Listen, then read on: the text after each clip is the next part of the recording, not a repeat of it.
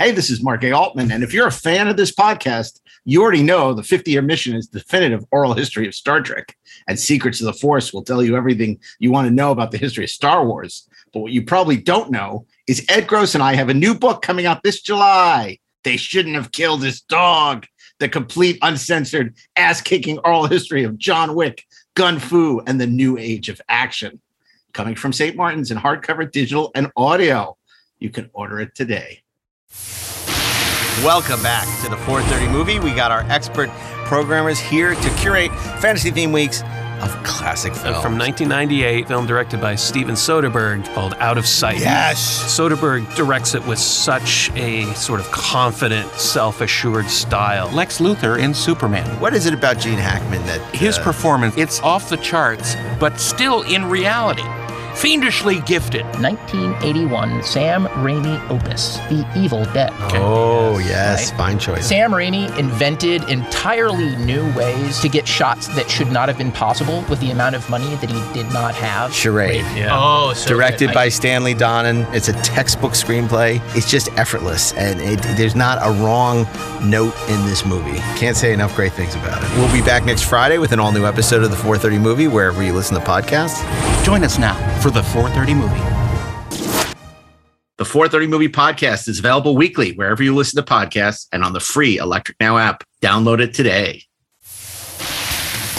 Hello and welcome to Best Movies Never Made, the podcast where we talk about interesting and infamous movies that never made it to or through production. Most of the time, the movies you're trying to make don't get made. like four of them may happen, one of them may happen, none of them may Yeah. happen, and I'll be attached to three more things by end of summer. Turn the script into something resembling like Unforgiven with Conan. Yeah. Sadly, the rights expired and the whole thing just like went away overnight. New episodes will be available every other Monday. We won't see you at the movies. Best Movies Never Made, as featured in Entertainment Weekly, is available wherever you listen to podcasts and on the free Electric Now app.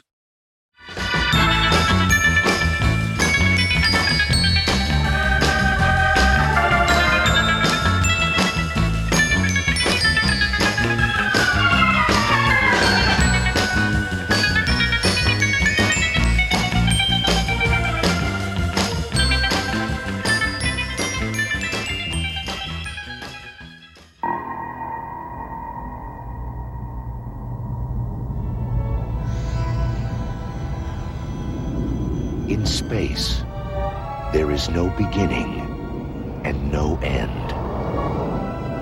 But in one uncharted corner of our galaxy is a corridor to another world. A nexus where time and space collide. Past and future connect.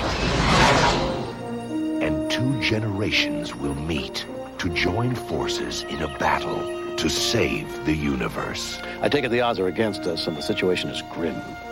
You could say that. Sounds like fun. Group one, engage. Let's go!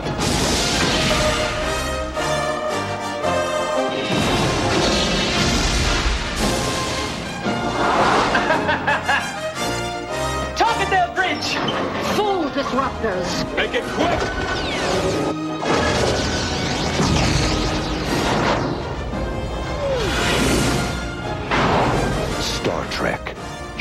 Generations. Hey, this is Mark A. Altman, And this is Darren Dochterman, and we are the Inglorious. Treksperts. And have we got a show for you today? I can't decide what we should call it. Should we call it Kirk Out? Just horsing around? I think the we ought teeth to of call the it, Predator? I think we ought to call it the 24th century isn't so tough. Mm, I think that's pretty good. so for- It was fun. So anyway, you, if you haven't guessed by now, this is a show about Star Trek Seven, otherwise known as Generations. Um, and we have two great guests. As always, we have honorary, well, not honorary, Trekspert, Trekspert, uh, Humbert, Humbert, um, Mr. Uh, Ashley Edward Miller. You know him as the showrunner of Dota Dragon's Blood, a writer and producer for such shows as Black Sails, the writer of Thor and X Men First Class. And uh, he's back here on the Trekspert. So welcome back, Ash. Thank you. It's good to be back. You know And- him as the four time winner of the circus in Rome. and joining us for the first time, for the first time here on the Treksperts, Um, he was formerly of the Futon Critic. You may know him from the Futon Critic. He's been a writer for such shows as Arrow and God Friended Me. And um, he's a huge fan, huge fan of Star Trek Generations. Now, um, he tasked us, and we shall have him because yeah, there's some other people in the show who aren't as big fans of Generations. Let's just say. So Brian actually approached us. It was actually at the um, at the uh, at the, at the, the Skirball. No, we've known Brian. Brian for a while. We like Brian, very talented writer, critic, and uh, he said, "Listen, I know you guys aren't necessarily huge fans of Generations. I want to tell you why I think it's great." I said, "Okay, well, this is a show about celebrating love. So even if it's not our love, much like the Ewoks, we want to celebrate the love. And we're going to let Brian extol the virtues of this movie, which many of you love. It's like all you sure. people out there who talk about how great License to Kill is and A View to a Kill. I'm talking to you, Jonathan Wilkins. You know, these are terrible movies that you love. So we're going to let uh, Brian tell us why he loves Generations. And maybe you'll agree with him. You might. But before uh, we do that, noose is a little little tight around my neck that you're you're putting me on. no, we're just we're That's just your we're just collar kidding. of obedience. I, am just trying to see how many people we can get on Twitter to say how awful we are, what awful Right. people we are for for saying nasty things about people who worked really hard and got really well paid to do this stuff. Okay. Um, um, okay. Uh, but before we do that, I, I, Darren, I got I got to you know uh, Darren and I are going to talk to, in Italian for a second. Um, I uh, I got to say, there's a lot of excitement about a new show on Paramount Plus, and I know a lot of people would be really upset if we didn't talk about it today on the Trek Experts. Has an amazing That's right. cast, amazing cast. It's a huge part of Paramount history, and it's I, called I The Offer. It's called the offer. I want to talk about the offer for a second. So, Okay. because I'm, I'm sure you're wondering what Darren and I thought about the offer. Um, I, it's an offer I almost refused after the first three episodes, I must say. But I, I'm enjoying it in the way that you enjoy really bad, kitschy television. I, I completely am on the same page. Uh, I, I, I, I think I, uh, I posted that it seemed like one of the high school plays from Rushmore. that's really funny, right? Where they did Apocalypse Now. Yeah, yeah, yeah. yeah, yeah. That's that's it's they're trying really hard. They really are. I don't think Al Ruddy remembers everything so well as he says he does. Oh, are you kidding? Peter Bart on deadline. I love when he says, none of this happened. None. Yeah. I mean, this is bigger science fiction and other things on the network. Yeah. And, um, uh, you know, anyone who knows the story of the Godfather, who's followed this, who's heard, you know, Coppola and and and Gary Frederickson and uh, uh, Al Pacino, just everyone who's been involved. Uh, You know, the fact that it ends, I'm not giving anything away. The first episode ends with him being shot at by uh, Meyer Lansky's uh, people on behalf of Joe Colombo. Ridiculous! Never happened. It's crazy. And a man in his position can't afford to be made to look ridiculous. Exactly. And I'm, I have a feeling from the look on uh, Mr. Sullivan's face, he's seen uh, a couple episodes of the show as well. yes, you're you're you're not wrong in your assessment. It, it's it feels like you know like those old like 80s and 90s like movies of the week where they like were telling you the story of like this is how Dynasty became a big show and there's like these Yeah. like awkward like the whole leave the cannoli scene that opens it. It's like this is where it came from, guys, and it's like Yeah. okay, we I get it. could top that. You know what I think it's like? You know those each true specials, like this is how they made Star Wars, and then they do the reenactments, like the little Right. reenactments with, like you know, and it's like that's what this is. It's the story of the making of a Hollywood classic. It, they made us an offer we couldn't refuse. It's Paramount's Oscar award winning The Godfather. And then, you know, they have like a bunch of people like in these reenactments doing their, you know, typing and stuff. And it's like, it's so funny. I mean, it's like all of a sudden, because Juno Temple is playing uh, uh, Al Ruddy's um, assistant, she's the key to the whole thing. She- Well, all the all the women are the key to everything Yeah. in it.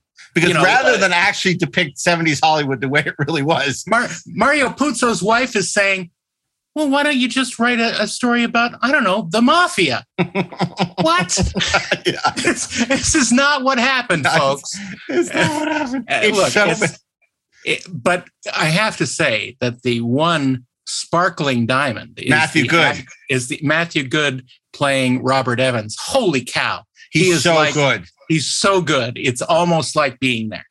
Why good is so good. Why Yeah. they didn't show it from Evan's perspective, which is always a hoot. Probably because no one would believe it, or it would be so offensive to millennials. Yeah. You know that this happened that we have to pretend like it never happened, but it did. Yeah. You know, and it's such a great story.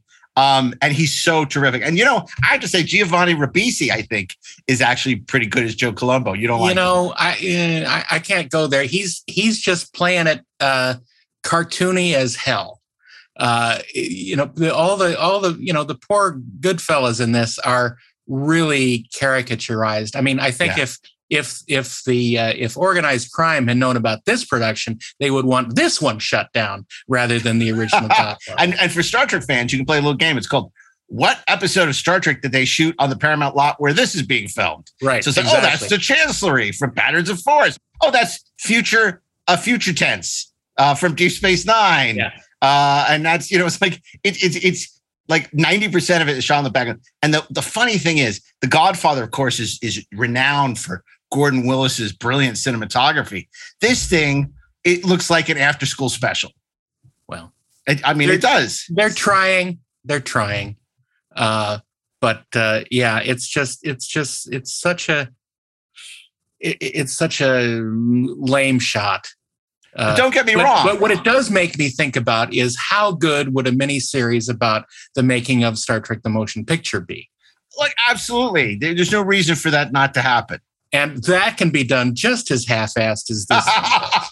okay, so this is we're going a little off topic. This is going a No, little. you see, we I have- brought it back to Star we got the futon critic here. So uh, before I ask my question, I just want to say, so look, if you haven't watched the show, you should watch it. This is really fun. It's fun in the way the Oscar is fun. It's not good, Almost. Almost, but yeah. but it's really entertaining because it's so in its mediocrity. Okay, so my question for you, Brian, is who would you have? Let's pivot to yeah. No, that's not what I'm saying. That's not what that transition was all about. Um, wh- who would you cast as GR for um for uh, Star Trek: The Motion Picture on Paramount Plus? The Offer. It'll be a know. series. That's tough. It's a tough one. It's a real tough one. The Voyage. I, I No. mean, can they just like have Darren do his voice and then just like CGI him Do a Yeah. with like the the old footage? that's what they're gonna do. Come on, we could do it's better the, than it's that. the Muppet making of Star Trek: The Motion Picture. Um, what about you, Darren? What do you think? Who played GR? you know who's that actor in Stranger Things who plays the uh, the cop? Oh, David Harbour. He could do it. David awesome. Harbour might be able to Yes, do that. and we'll find out that Susan Sackett was the real genius behind Star Trek. Well, we know that already. And I love Susan. Don't get me wrong. Yeah, but that's the story they will tell. Yeah. It's like, you know, but okay. This brings us to a very sad thing. very sad thing today. Uh, this week, um, right? um, Harold Livingston passed away. For those of you who don't know, Harold Livingston was the um, writer of Star Trek: The Motion Picture, um, and he also was one of the founders of the Israeli Air Force. He was a novelist. He wrote for Mission Impossible. He wrote for. Uh, Harold's a really interesting guy. He never really came to terms with his short-lived association with Star Trek. He had been hired to run Phase Two, and then when Phase Two became Phase Three, Star Trek: The Motion Picture, he stayed with it, and he kept quitting because him and Gene Roddenberry hated each other. And um, he kept getting hired back. They kept throwing more money at him. He'd come back Right. and he would fight more with GR. And, you know, it culminated in the famous when it was shooting, you know, Harold Livingston would do a rewrite. And then an hour later on the stage, new colors would come out, Gene Roddenberry, and then Harold Now, would rewrite Gene. This would all happen over the course of a day. The best the best Star Trek episodes have no villain in in them. They have antagonists. Yes. And Harold Livingston was the antagonist. yeah, yeah. Yeah. No, that that that is absolutely true, and it's so funny because Harold Livingston hated Star Trek, hated to mm-hmm. talk about it, hated Star Trek, hated the fact that you know it was going to be on his tombstone, and so in the ultimate irony, every freaking obituary that ran over the last week is under the writer of Star Trek: The Motion Picture has passed away. I feel terrible for him. It got it, it's got to really gall him because he's done so many great things in his life Oh, really funny, really acerbic, you know, not in an assholey way like me. He's a really kind of um, just sarcastic and funny. And um, he- when he got on a roll about telling Star Trek stories, there was nobody better. And uh, I love the story he tells about how he was hired to, to take over Fantasy Islands as the showrunner. This is te- television in a nutshell. ABC is convinced Fantasy Islands can be a disaster. So they hire Harold Livingston to come in. Aaron Spelling brings him in. So apparently the ratings come in. It's huge, absolutely huge. Fantasy Island. So next day, Harrison uh, Harold Livingston comes in. They haven't told the showrunner he can't find his parking spot. All his stuff from his office is in boxes in front of the bungalow. They've moved him out. I, I, he, he's like unceremoniously fired before he even gets to really start because now that it was so successful, they're keeping the original guy. So, and Harold's got, so he goes to Aaron Spelling, who, who finally he gets a hold of Aaron. He says, What the hell? He says, Well, we, you know, we had to ABC. I mean, it's like, uh, you know, they didn't want to get rid of him anymore. The thing was a huge hit. How could they fire him and bring you in? And he says, he said, well, but this is, I had a job. I mean, I had an office. I had a parking spot. Not anymore. You don't. But um, what they did was they, he basically said, I promise I will give you something else, you know, and eventually he, he did make good on that. He gave him another show uh, to run. But I mean, that, that's, that's the story they should be. That's making. Hollywood. Why didn't they just text him? Yeah. Well, you see, Ashley, back in the before time. Oh, when everything was just black and white? That's correct. Oh. That, baby, yeah, I know we got to educate Ashley here on that. But uh, you know, all kidding aside, I, you know, Harold was a really smart, interesting guy who just never got Star Trek. You know, I end the 50 year mission, my two volume best selling series of books about Star Trek, with a quote from Harold Livingston, who said, I never got Star Trek. I never will. I never got the cultishness. I think all Star Trek fans are nuts. And that's the way, you know, after everyone's talking about how life changing and how every great it is, you know, he's the one who says, I've never forgiven the Klingon. I've never forgiven the Klingons for the death of my boy. So anyway, if I had a, a glass of uh, wine or, or champagne, I mean, a toast to uh, the late great Harold Livingston, you were truly one of a kind. And to steal a phrase, there is no comparison. So okay, speaking of something there is a comparison for, we're going to go to Generations. Now, this is a movie. This is a movie. Let's let's just put it in um, the time that it came out. What year did this movie come out, uh, Brian? 94, I believe. Yeah. Okay. And this was made just for those youngums. Not that we have a lot of youngums listening to the show for some reason. Um, but uh, this, uh, we have a lot of other people, just not youngums. So, uh, so um, this was made on the heels of Next Generation. They had just finished shooting all good things. Okay. And they got off a week, a week. And then they were off filming Generations. So it was like no break, no turnaround. This was 10 years after the show was canceled. This was 10 days after the show was over. It's really weird. And I, I remember, and I'll tell you, I don't know if you were on the set. You may be too young, but I was on the set of All Good Things and obviously Generations. And I remember how tired they were because this is the day of 26 episode seasons. Right. So, you know, normally you're exhausted at the end of a 10 episode season. The end of 26, you're ready to kill yourself. I mean, it's so exhausting. And particularly for top of show like Patrick Stewart, who not only um, had had no break over Christmas because he'd done a Christmas Carol, you know, his one man show. He was about he played all the parts, and then um, he uh, he directed an episode um, uh, right before, and then he's in virtually every scene of All Good Things. So they were he he was moody, um, and and and everyone was exhausted, and a lot of the cast had just gotten the script, and they were pissed off because a lot of them had nothing to do in the movie. I mean, virtually nothing. I'm, I'm not. This is not to cast aspersions on the movie yet. It's just to set, up the situation that was going on at the time. So the movie goes right into production. They actually, you know, had left the, you know, some of the same sets. Many other sets were just kind of redressed and made better for motion pictures. Um, and so that is the world in which production commenced on Star Trek Generations, produced by the same team that did the TV series, produced by Rick Berman, written by Ron Moore and, and Brannon Braga, two very talented young writers who'd never done a feature, but had been on Star Trek for many years. Um, and, and this is where we pick up our story.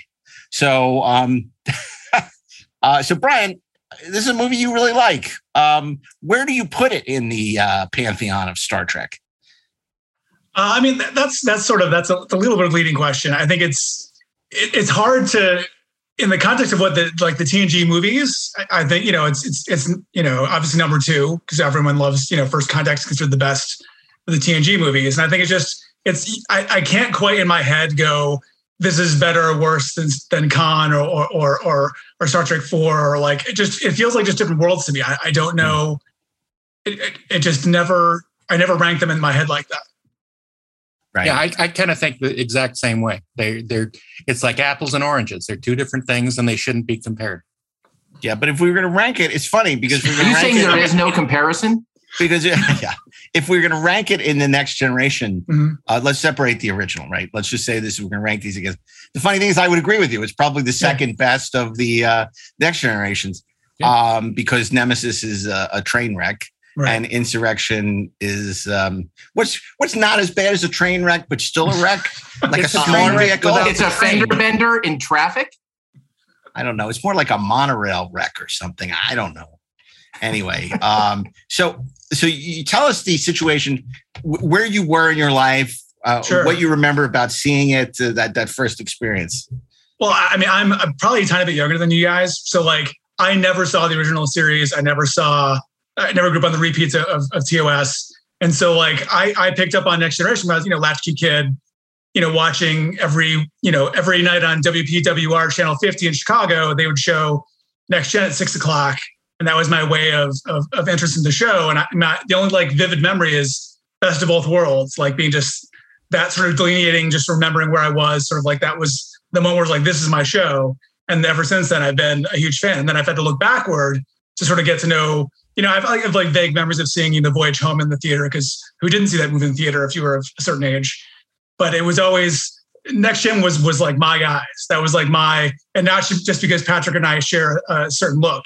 Um, it was just I, I they were my, you know, th- those were the guys I fell in love with, and to see them on the big screen, this was like the event. For me. This was like, and in a lot of ways, I think the movie feels like the show but bigger. And you know, it, it, looks magnificent. You know, obviously John Alonzo did an amazing job from from from shooting it, and I think you know David Carson already as an episodic director is amazing. And you know, you guys work in, in TV, you know how hard it is to make episodic TV look cool and like have unique flourishes to it, and everything he does in you know Next Generation and and DS9, especially you know look at like Emissary, just like on a four by three screen to do what he does in terms of framing shots and, and sort of blocking scenes just really just truly fantastic. And and and, and there's an energy and, and, a liveliness to this movie that they bring to it that feels just amazing to me. That I, I get so exhilarated by it every time I see it, just because it it, it just hits home in, in a way that's you know I, I can't equate because I, I wasn't there. Like any of you guys talked about how like when the first time you see the Enterprise in the motion picture, like the feeling of oh my god, we get to finally see the Enterprise in all of its glory. And for me, it's just seeing the D, you know, getting bathed in, in that the sun, all the sun, and and just oh, just that's my my fanboy. Yeah, yeah, no, no, I, I think that's great. And look, you know, we don't have anybody to have your back, so I don't want to be. I, I don't want to be disrespectful to guests, but I, will tell you what my experience was, and I want to hear what Ashley and, and Darren have to say. Um, I, I do want to say that you know I remember um, I was very excited about the movie, obviously, because it was um, going to be bringing Kirk back to the big screen, you know, um, the return of William Shatner after Star Trek Six. So that was very, you know, exciting. Um, I had gotten tickets to the actual what was the world premiere at Paramount because um, at the, it was going to benefit my alma mater. So I'm like, oh, Star Trek and my alma mater, what a perfect combination. Um, so I I don't remember how much the tickets were; they were very expensive. But then, of course, I got invited to a screening a couple days before. So who am I not to go to that screening? And I, I, I don't know, Darren, were you at that screening with me? Oh, we did not know you yet. Not quite yet, right? Yeah, so we we didn't uh, go to that together. As Rob have, Burnett, I have other stories about it, but you go on. As Rob Burnett will attest, because he he was there, um, and Steve Melching. Um, so we go and we start watching the movie, and I'm literally like, I mean, it was I I, I was like just horrified throughout the movie. And I, I remember we got out and I was just, I hadn't been that angry since The Phantom Menace um, at, at, a, at, a, movie taking something that I absolutely loved. And I, I, felt like completely missing everything about it that was special. Um, and then I had to go see it a couple of days later, which was awful. But Mark, The Phantom Menace was seven years away. Yeah, I know. That's crazy. It all blends together. It must be the nexus, the way the time blends. You know, it's funny because I feel like the best movies only get better upon multiple viewings. You know, films like Star Trek The Motion Picture, or Trek 2, or Trek 4, First Contact. Those are movies that get better the more I watch them.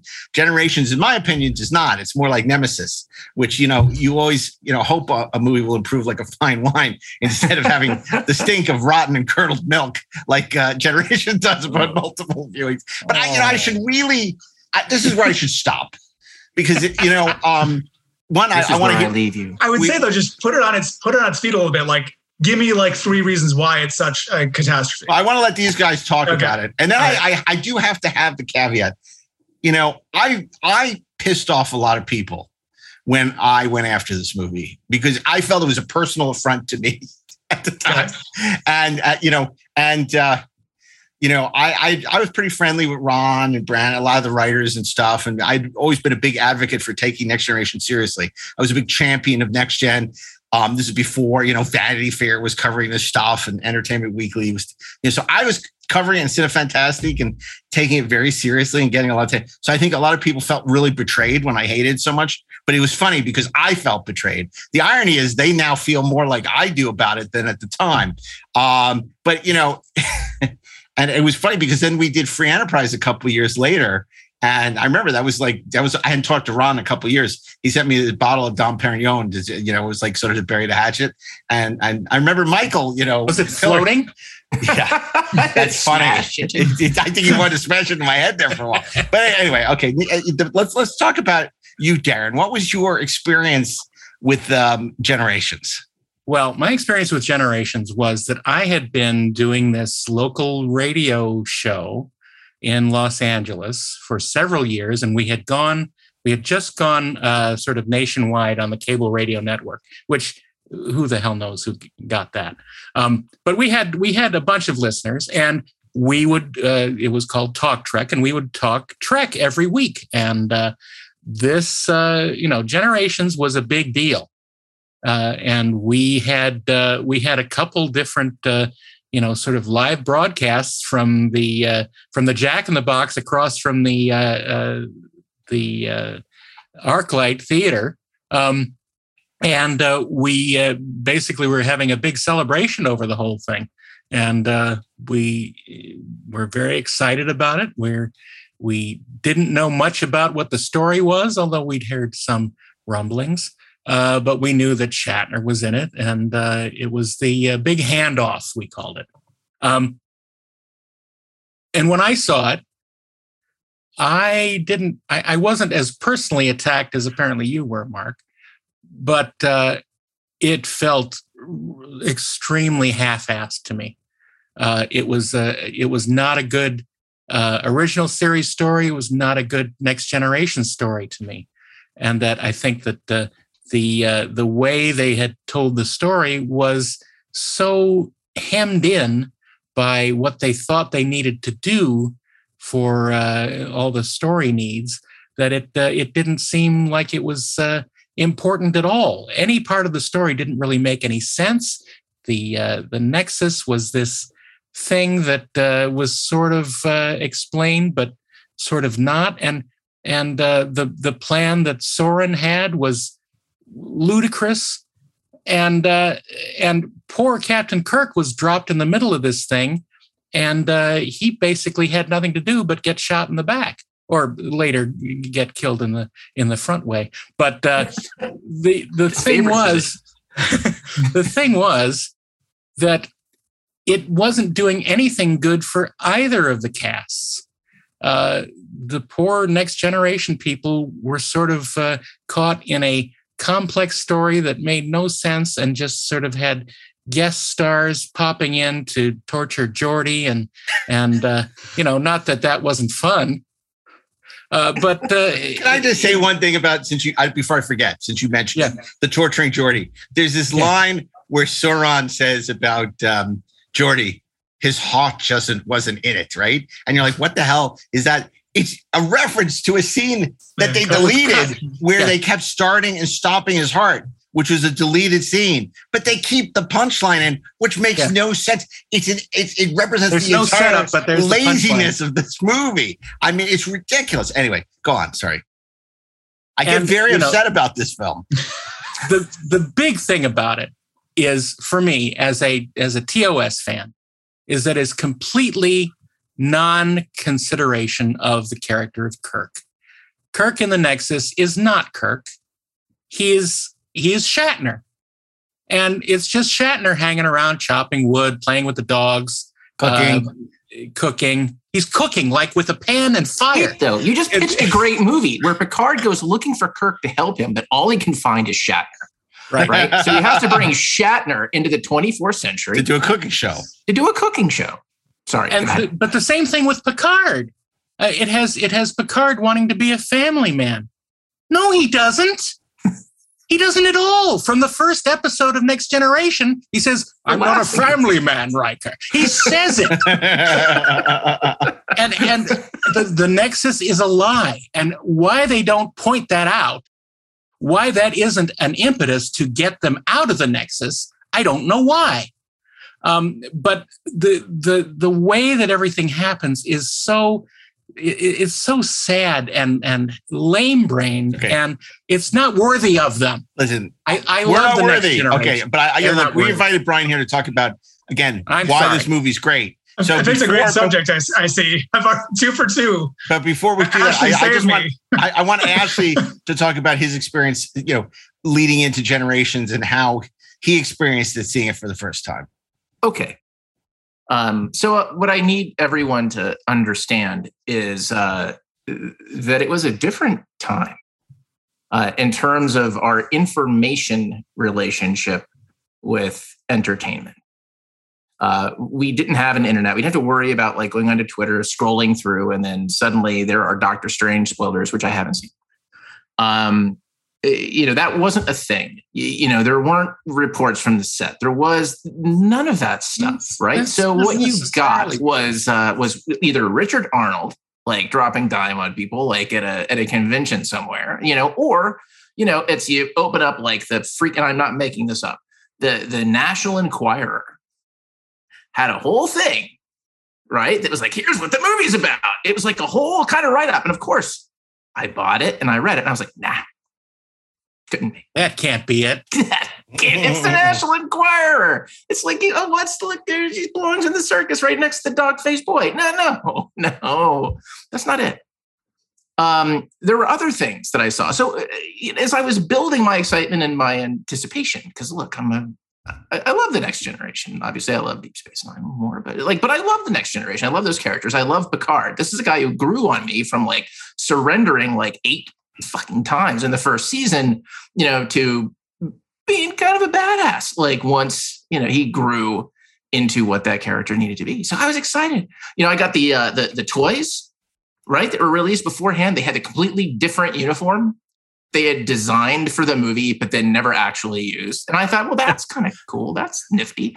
I was really, I, I liked some of the um, the stills that I saw in magazines. Right, I liked how the bridge was shot. I thought that looked pretty nifty. I was very excited.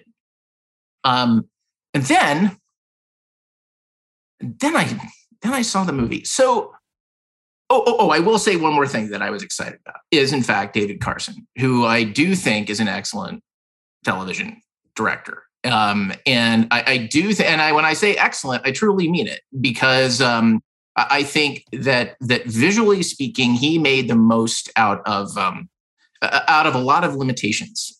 To uh, to a degree, I think that only um, you know Rob Bowman may have achieved visually, like at least with the the next generation. Although we see how Rob Bowman's um, feature career turned out, um, which is not casting aspersions on him. It's just that they're completely different muscles. I think sometimes. Um, and in the Deep Space Nine pilot, I believe David Carson directed Emissary. Uh, there were some amazing performances in that uh, from Avery Brooks, right? So all kinds of reasons to be excited. Ron and Brannon are writing the script all kinds of reasons to be excited. And then here's what I got. So uh, the thing that I liken the experience to the most is I went to that movie expecting to see, um, you know, uh, High Plains Drifter, um, or um, you know, uh, for a few dollars more, right? Uh, or Once Upon a Time in the West. And what I got. Why did you think it was going to be a Western? No, well, no, no, no. But here's the example. Because that was like, oh, it's like it's Clint Eastwood making this interesting movie. It's gonna be super cool, you know. Or here's Sergio Leone making like this amazing. Instead, what we got was Ted Post's "Hang 'Em High," Mm. right? So, like, if you're if you if you dig westerns, you know what I'm saying, right? Yeah. It's like, okay, so that happened. Like Ted Post, journeyman director, makes a movie, and That's a really happens- good analogy. I, I, you know, I should have just trusted you to get where you were going because that's a really, that's a really great point. I do want to say, and I'll let you continue that. Sure. Yeah, I think the the David Carson, as you mentioned, it directed Emissary, the Deep Space Nine pilot, which was a movie in terms of the Mhm. budget and the ambitiousness of a two hour. Um, he had done a lot of the best episodes, like yesterday's Enterprise, so he seemed like a good choice. Um, Although, um, if you look at um, the original Star Trek movies, you had Robert Wise, who was a, a veteran uh, feature film a director of some of the greatest movies ever made. You had Nick Meyer, who was a brilliant writer and who had directed a very ambitious, cool little sci-fi movie time after time. And then you had a cast member, you know, later on who was probably the least, at two cast members. Um, and uh, so it, it, you know, it- we were at the point now we were bringing a TV director. So we've been the equivalent of like bringing like Ralph Senensky or Marc Daniels or somebody, Vincent McEveety to come and direct. right? E- exactly. it's like McAfee, it's it's um McEveety. it's it's it's a little bit as another example it's the the the dalton era the very brief era of John um, Glen. yeah exactly it's like the the material wanted to be wanted to move ahead in a way but the what was happening kind of on the set and just how it was sort of conceived and executed was kind of mired in a completely different way of doing things that didn't really service that and you needed a martin campbell to come in and and break it up But Brian Um, makes a great point. He they did to protect David. They brought in an amazing DP, John Alonzo. John Alonzo, who, by the way, I think like very often shot a beautiful movie. Now there were times when I thought that actually like I I, I didn't dig um how like it was actually um it was very sort of self-conscious of it. So, like like there are things like like um like when Data has his his his breakdown when the chip stops working. Let's not even get into the fucking motion chip. Gentlemen, something new from Forcas 3?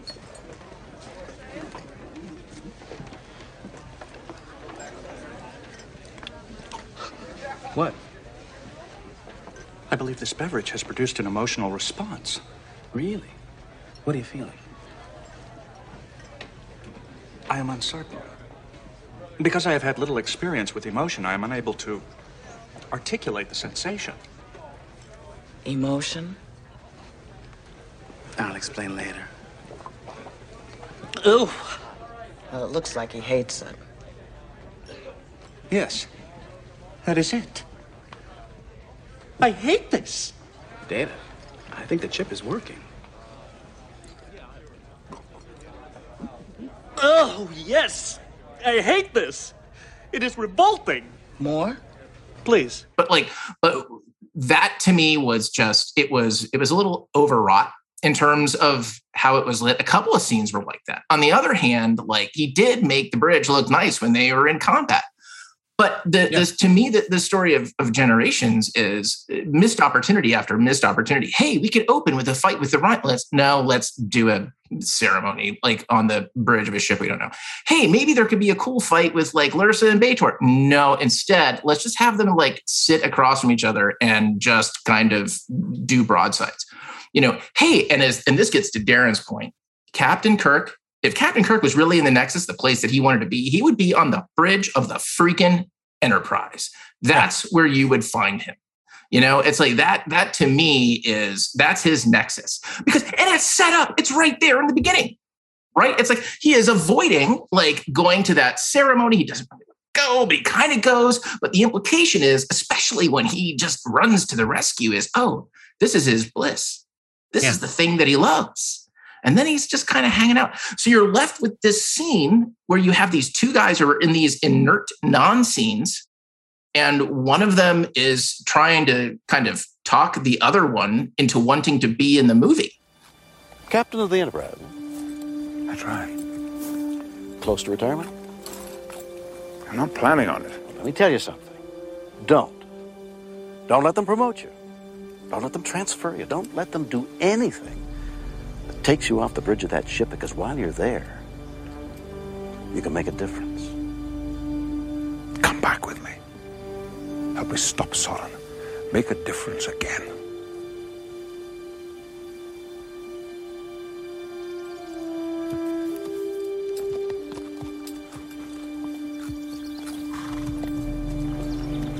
Who am I to argue with the captain of the Enterprise? What's the name of that planet? Veridian 3? Yes. I take it the odds are against us and the situation is grim. You could say that. You know, if Spock were here, he'd say that I was an irrational, illogical human being for taking on a mission like that. Sounds like fun. Right. And it's just, it just stops everything dead. There are some neat special effects, but ultimately, like, you know, in spite, uh, I think of like the, the, the, just some amazing talent, like on the screen, like, and kind of on the set, behind the scenes. It just, it didn't work. Okay, so Ashley, we're putting Brian at a terrible disadvantage. I Yeah, apologize. No, This, is- I'm this is what. I, this I'm is what I want. Let's This is do what I want to do, Brian. I want Much to. like I, want, I was talking about Star Trek Six. So yeah, don't but feel, you're you're uh, a big boy. You can take a few insults. So's Brian. Okay, so I, I want to um, I want I, what I want to do is let's focus right now, and we'll get to the the cons and C O N, not K H A N. Let's talk But, about uh, the let's talk about the pros. Let's Only talk about the what we good like. things we I think we talked about we we like David Carson. We like uh, obviously John Alonzo, who shot Chinatown. So many other great movies. Um, and uh, tell us a little bit about why this movie resonates so strongly for you. Why you like it? Obviously, you know you were a big fan of Next Gen. We get that, and this was seeing the characters on the big screen for the first time. But you know, what about the movie was like? You really like that's really this really stand out for me. So uh, let me work backwards through Ashley and then Darren's comments, and I'll try to get to a, a thesis of why I think the movie's entertaining to me. Maybe, maybe only only to me out of, of the four of us. So I, I would say that first off, it's funny you mentioned the information thing. I went to my very first Star Trek convention ever the summer before this movie came out, and Marina was the guest. And you know, you got to ask questions and whatnot. And someone asked her about, you know, what can you tell us anything about the movie? And she's like, Oh, I get to drive, I get to drive the Enterprise. And you know, maybe the next one will be a lot nicer. And and in my heart, I was like, oh my God, what do you mean they're gonna blow up the Enterprise? Like I was just so mortified. Anyway, that that was 1994 for you in a nutshell. Um, and, and as far as like is David Carson, like that opening sequence is basically Kirk changing the toner cartridge in the Enterprise's copy room, and yet he somehow makes it exciting. He somehow makes that ridiculous climbing over ladders, and and you have you know Dennis McCarthy's score just hammering home what's this. This is a huge event, and it feels very intense to me. I, I just I, I don't know how. I'm always impressed as a director of him but pull something like that off. Where I'm sure on the page it read very just rote and and, and ridiculous. But I chalk Um, that up to Shatner's charisma and the characters. I, Sure, you know, sure, yeah. the character's history that makes that first ten minutes uh, so effective. and and as far as the as the Nexus Valley, yeah, it's it's gobbledygook and and and and the rules of it are all over the place. And I and I can only more defend in Picard's stance where you know something happened to him where he loses his you know nephew and, and brother and the, these new They questions. died the- in a fire, like my And- mother who hung herself. I've just so pain. I've had. Oh. I've been so racked with pain my whole life. Oh wait, this is Patrick Stewart talking, not Picard. Oh, I'm so sorry. um, where he's presented with new questions about his mortality, and that this, you know, I, th- I think if anything, what bugged me about both those sequences is there was no one we knew. We're like, what's that post event briefing like? Where they're like, so you were, you got your fantasy, you got to be, in who are you with? Were you with Riker? Were you with Data? Who are you with? Um, I was with the director's wife in real life, and we were we had a family and kids for some reason, which I always thought was like very bizarre and insulting to the people he loved around him. Um, so in that sense, I think it's weird. But I think, it, like any good Star Trek thing, it always takes it manifests some sort of character problem into sort of something science fictiony. And so, if if Kirk's wrestling with his mortality and and and and and Picard's wrestling with his legacy, here's some sci-fi gobbledygook that's going to make them sort of confront it. And whether it works, obviously, is up for debate uh, based on present company. But I think that kind of storytelling that is what endears me to Star Trek so much. Like you you can't get that on you know NCIS Hawaii where it's here's here's these metaphorical things that can teach you about their characters and you know make you think beyond the realm you normally would think of and right. you know if anything i think generations is more the the sum of its parts are greater than its whole like as a complete film yes it does not work from a a, a, a purely execution flawless way but i think there's moments where it's you know that scene in stellar cartography where where you know data confesses he can't handle the chip and picard talks to him and then their investigation how the ribbon works. That's like pure dopamine shot in the in, in, the brain of like that's that's Star Trek, man. That's that that'll keep me going for a couple weeks seeing that those moments. I cannot continue with this investigation.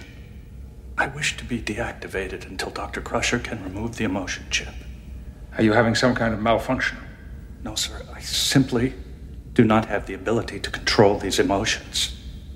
Data, I, I have nothing but sympathy for what you are feeling.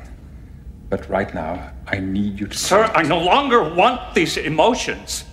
Deactivating me is the only viable solution. Part of having feelings is learning to integrate them into your life, Data. Learning to live with them, them no matter Sir, what the circumstances. I cannot. You will not be deactivated. You're an officer on board this ship, and I require you to perform your duty. That is an order, Commander Yes, sir. there's just little pieces like that throughout that sort of aggregate and turn into just this film just builds like a, a love a love inside of me. And I think as I get older and you know reading more about how this the constraints of this movie and how they can only have Kirk in the beginning and the ends, and how they had to have Klingons and they had to have you know a, a Khan type villain and all these sort of like things that were thrown at them.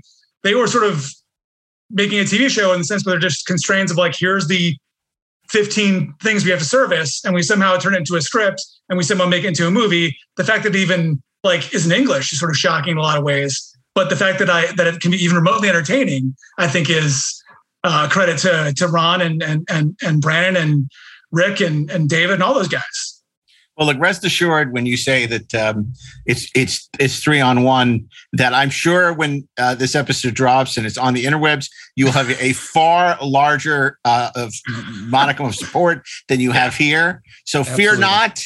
Uh, you're not alone. All, you're not alone. A lot of people are going to have your back on this. Oh, we are not the three Absolutely. to do it, however. First of all, stellar cartography was a joke because, you know, I, this was a freaking bottle show, this episode. And, and it's like, oh, well, how do we turn a TV episode into a movie?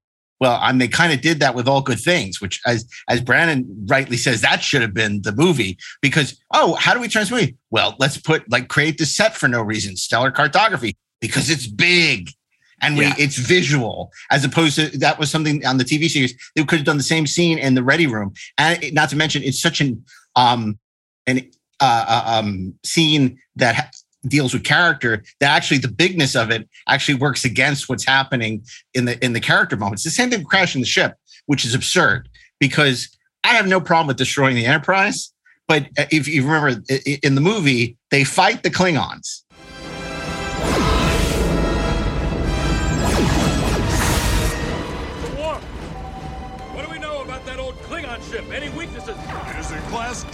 D-12 bird of prey. They were retired from service because of defective plasma coils. Plasma coils? Is there any way we can use that to our advantage? I do not see how. The plasma coil is part of their cloaking device.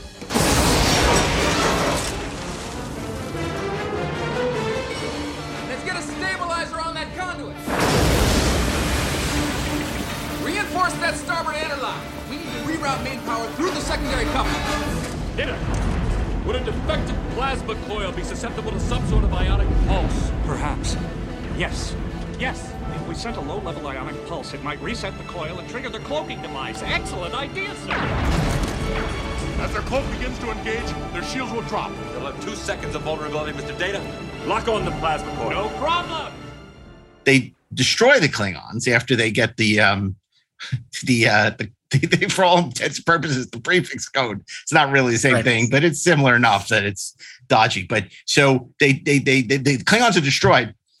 The Enterprise is is fine. Then 10 minutes later, after we've done a bunch of talking and thrown pebbles on Veridian 3, um, oh my God, the engine is gonna blow up. We have to, I mean, it's like there's no sense of trauma. There's not a sense of like, oh my God, this is a combat. This is, I mean, look at even, I can't believe I'm saying this. Look at Star Trek 3.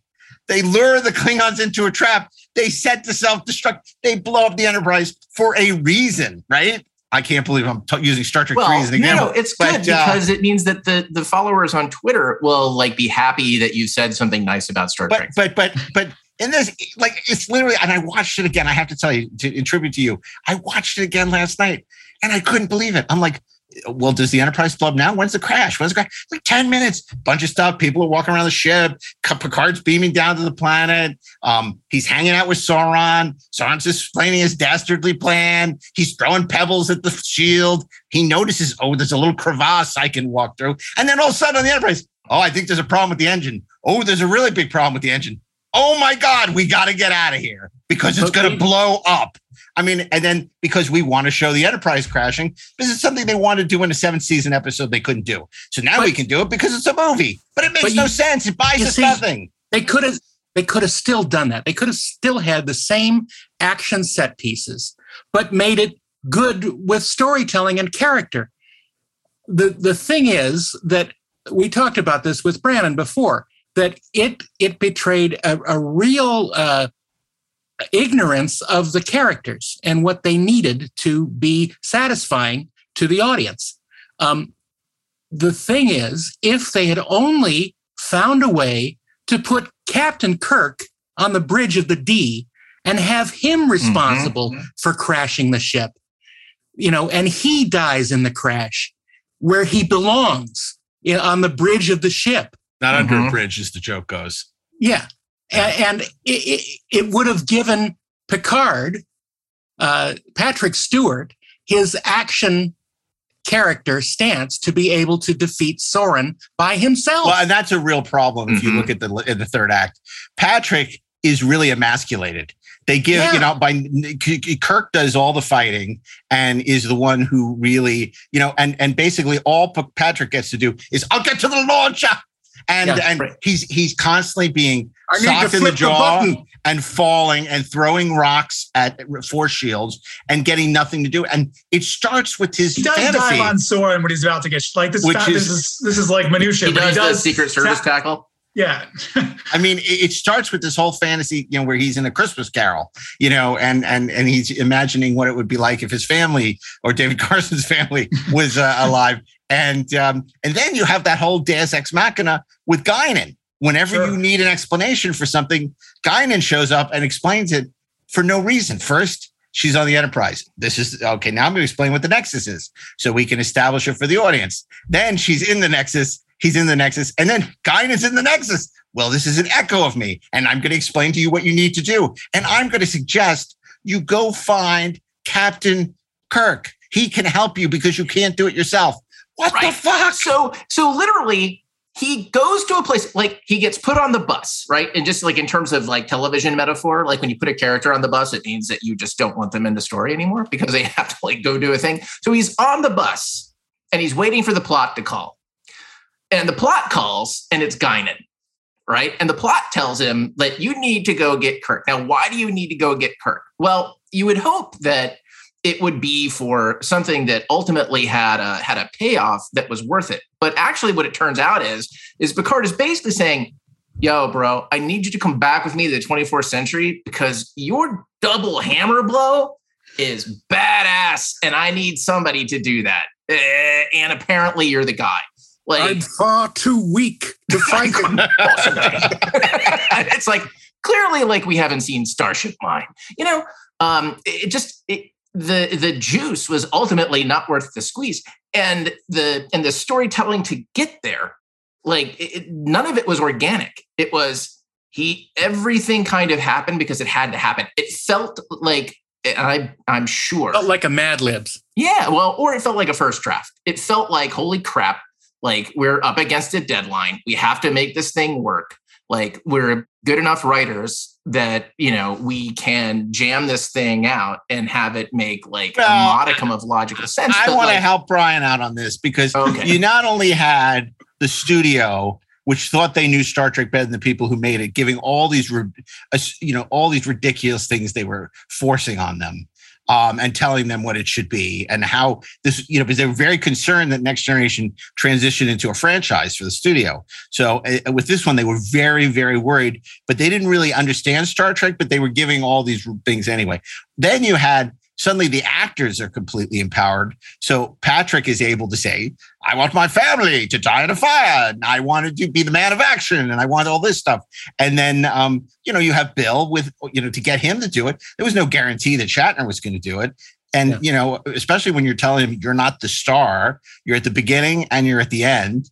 So, you know, how do you get Bill, besides money, uh, to be amenable to do the part? You tell him he can ride horses. You know, you tell him, you know, he can, and he said, "Oh yeah, I'll cook and I'll ride horses," and that sounds great. Sounds great. You can know, I have my dogs in it? Yeah, and my dog, sure, and, sure and he'll get paid a per diem for all the days he's in the kennel. It'd be great. So um, you have all these these things at work. So there's so many things undermining it. And, you know, and, and look, as the writers talk about, that's why First Contact you know the sort of handcuffs were off because this movie was successful enough that the studio largely left them alone you know plus you know look, I don't want to criticize Rick because Rick did so much right, but at the same time, not a fan of the original. So there's no one there other than Ron Moore who's going to be like, let's protect the integrity of Captain Kirk and who this character is. And why do we have a cipher like Antonia, who's a stand in for every woman when it should be Edith Keeler when Joan Collins is alive? And, and oh, well, but, but fans may not understand. I mean, people, the general audience may not understand who Edith Keeler is. So let's not make it Edith Keeler. So instead, but let's mention the Romulans. Let's mention the Borg. Let's mention who the general audience is going to know what they're talking about. And and I will say this, and then I want to go back onto the pro because that's why we're here. Is um is I think there was no more dangerous force. Forget the Nexus than Jeri Taylor. I, and I love Jeri, and I think what she did on Next Gen and and Voyager was phenomenal. And she she brought great character. She wrote great episodes. But when they showed her the script, her feedback was 100% wrong every time. She was the one who said, Oh, no, we shouldn't open with an action scene. Let's open with them on the water. You know, she she came up with this idea of them, this ridiculous scene on the sailing ship, and you know, uh, uh, uh where Worf is getting his promotion. Like anyone cares about that. It's a movie. It's not an episode. You know, she was the one who's like, you know, time and time again saying, "Oh, the fight with the Romulans on Armagosa, you've got to get rid of that. You don't need that. Um, you know, obviously because of budget, they cut the great fight scene that would have happened on the the destroyed Enterprise between what was left of the Klingons and um, the, the, the crew, which would have been a great action beat. Because if you really think about it, when Kirk and Picard are going through all their machinations with Soran, there's no B story there's nothing going on with Riker. They, there's nothing for them to solve. There's nothing for them to do. Um, and I love at the end when Picard shows up and he's like, "And oh, we had very few casualties. Isn't that great?" First of all, there's no way there would be very few casualties. Secondly, it's a family ship, and and there, even if you had, you know, could you imagine uh, Kirk losing a bunch of people and on the Enterprise? He's just like, "Oh." Well, we'll get a new one. It's okay. Don't worry. You'll be captain of the, another one, Riker. I mean, and and the, freaking thing. Like the uh the there was what was it? God, what episode was it? Yeah. The, uh, um, the, the chase. The chase, thank you. Like they went across the universe collecting this thing. It's like one of yeah. the most important artifacts, archaeological finds. And it's just like, I have this picture album over his shoulder. It's like what? yeah, yeah, yeah, totally. And and then look, and last but not least, and you can appreciate this as a as a writer. Um, I think you know we establish the stakes and what's at, what's at stake because we say if he's able to detonate this star, the entire population of Veridian Four, millions of people, will be killed. So we can't allow this to happen, right? Um, we never see that planet. We never go to that planet. We never try to evacuate that planet. We never do anything. So it's like it's bullshit.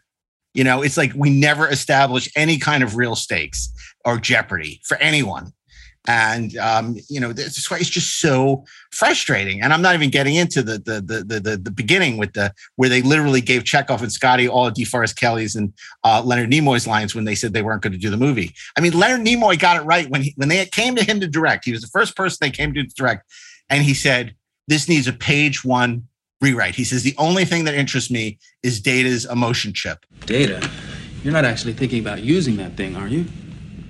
I have considered it for many months. And in light of my recent episode with Dr. Crusher, now may be the appropriate time. Thought you were worried about it overloading your neural net. That is true. However, I believe my growth as an artificial life form has reached an impasse. For 34 years, I have endeavored to become more human, to grow beyond my original programming. Still, I am unable to grasp such a basic concept as humor. This emotion chip may be the only answer. The rest of this is nonsense. And and Rick said, no, we're making this script. So if you, you so, and, and they never talked again. Leonard was, you know, Leonard and him never talked again after that. So I think Leonard had it right, to be honest. But okay, let's talk about what's great about this movie. So Brian, I'm sorry. We, you know what? No, I'm, I, I'm taking this very, very personal. I know. I, I, I just, uh, I just really don't like this movie. It gets me really worked up. And since it's 30 years ago, I feel comfortable talking about it. Uh, You know, Sure. so uh, because you know i think we have to respect the uh you know the, the work and and and the, the, the creative thing but it's 30 years ago so the, the statute of limitations on criticizing uh, you know is okay No, I, I get it. I mean, like I said, this is no, it's in no way a perfect movie. I just, I, I just the charms of it outweigh for me the the, the flaws. And and you're you're right. You know, like it's it's always a challenge in something like, especially something like Star Trek, where you have these imaginary things that you sort of apply logical rules to them and then break them as you feel convenient because they just surface the story and you know, oh, we don't need to explain my guidance and the Nexus and it doesn't make sense, but it does sort of quasi emotionally. I feel like, you know, that's always going to be the thing that I can forgive sins if, if if that's okay. They get it wrong in the sense where it's again, why like why are we seeing these strangers instead of people we know in the Nexus? Where it's like your your your your dream is never beyond just to be in some weird uh, Dickensian version of, of of London with your family, just up, you know with like your kids and whatnot. It's, it's very strange, for sure. But I think you know in terms of servicing what the the thesis of the of the episode of the movie is about his mortality, yeah, it, it works in that sense. Is it is it perfect? No, but I think it, it filled that slot. I mean, I, I encourage people who are haters of the movie to listen to uh, Moore and Braga's commentary on the on the the Generations disc. I think it's just a fantastic uh, look into the constraints of what was going on and a very realistic accounting of terms of what works and what didn't, and what they were trying to do, and how they failed, and how they wish you know if they had all these years of of knowledge to go back and you know tell themselves how to fix, it'd be a better movie. So I don't know. I just I, I don't I don't take it as a personal assault as much as you, Mark. Good, because it's not. no it, it- it's not at all and look you know here's the thing we always say on the show you should love what you love you know, nobody's Sure. telling when we say something's bad or we don't Uh-huh. like we we say we don't like it this is why Sure. we're not saying you shouldn't get joy from it and i don't mean you specifically i mean Sure, no, in, get in general Yeah, we mean you should not get joy. I mean, it's, it's like good. I'm glad someone is getting uh, a joy out of it. It's like we said with Star Trek Three. You know, it doesn't, but you know, it's fun to debate this stuff or discuss this stuff. Sure. Um, and it, it's funny because I really thought I wanted you to come in and talk about everything, and and and um, you know, really we we sort of kick back and but this movie, whatever reason, man, it just need to share. I to share God, it just gets me so angry. I, I can't believe after all these years. I, I think it's that it's a, also a little bit why the Phantom Menace pisses us off as much as it does. I mean, other than it blows, um, is uh, there was a lot of anticipation for this, right? Because the Next Generation was uh, just a terrific show. It was a terrific bit of Star Trek, and the promise of it um, becoming a sort of a movie franchise seemed cool, right? It seemed like that would absolutely work and uh, you know the the just even little crossovers or even big crossovers between the next generation and uh, the original series were always fun. They were always cool right? Like you know we enjoy like like Sarek was a great episode. Um you know it's uh and whether or not unification part one and two worked or not like it was cool seeing spock with picard like that dynamic worked um, just like even though Relics was kind of middle of the road, it was interesting to see Scotty, right? These things kind of like, okay, like I, I get it.